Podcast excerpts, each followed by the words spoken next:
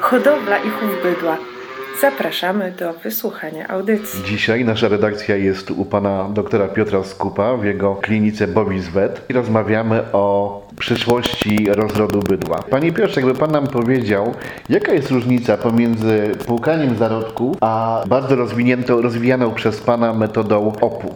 No różnic jest bardzo dużo, natomiast y, szczególną, jaką chciałbym zwrócić uwagę, to jest dwie różnice, które bym widział. Pierwsza różnica to jest taka, że jesteśmy w stanie uzyskiwać kolejne pokolenia od zwierząt bardzo młodych, czyli w dobie wyceny genomowej, którą uzyskujemy dla zwierząt powiedzmy 2-3 miesięcznych jałówek, Czyli my tak naprawdę jesteśmy w stanie uzyskiwać kolejne pokolenia od zwierząt 6-7 miesięcznych. Czyli kolejne pokolenie uzyskujemy bardzo szybko i to jest jakby pierwsza ogromna zaleta. Czyli tego nie zaburzamy tego standardowego cyklu produkcyjnego zwierzęcia. Dzięki temu do momentu dojrzałości płciowej, czyli do tych 13-15 miesięcy, czyli wieku, kiedy jałówka jest inseminowana, ona dalej wyciela nam się w wieku tych dwóch lat.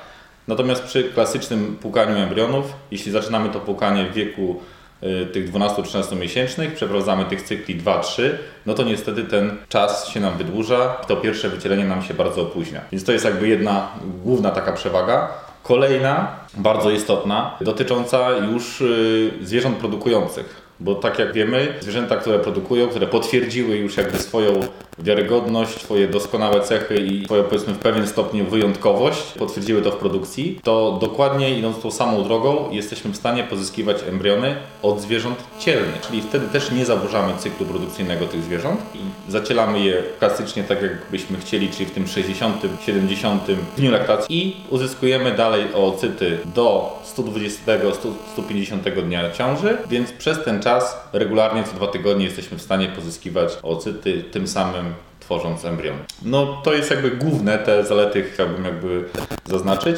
Natomiast jest, jest ich bardzo dużo. Na przykład y, kolejne to jest jakby potężna oszczędność na nasieniu, gdyż przy cyklu OPU jesteśmy w stanie dla jednej y, dawczyni potrzebujemy małej ilości tego nasienia. Czyli tak powiedzmy przy kilku dawczyniach potrzebujemy pół słomki.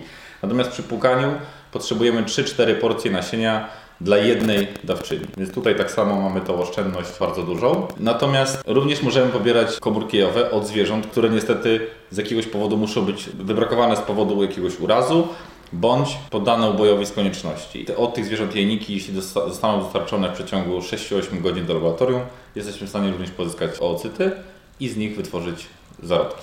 No cóż, brzmi to trochę nawet jak fantastyka naukowa, czyli krótko mówiąc, metoda OPU pewnie będzie przyszłością rozrodu bydła. Zdecydowanie tak. Wszystkie kraje, które zaczynały od embryotransferu, Głównie mówimy tutaj o, o klasycznego płukania zarodków. Głównie mówimy tutaj o Ameryce Południowej. Dawno już przestały to robić i trend światowy jest ogólnie taki, że większość już przeprowadza się zabiegów y, OPU i tworzy się zarodki za pomocą metody OPU IVF. Dziękuję bardzo Panie Doktorze. A naszą pełną rozmowę będzie można przeczytać w majowym numerze naszego miesięcznika. Rozmawiał Mateusz Uciński. Do usłyszenia wkrótce.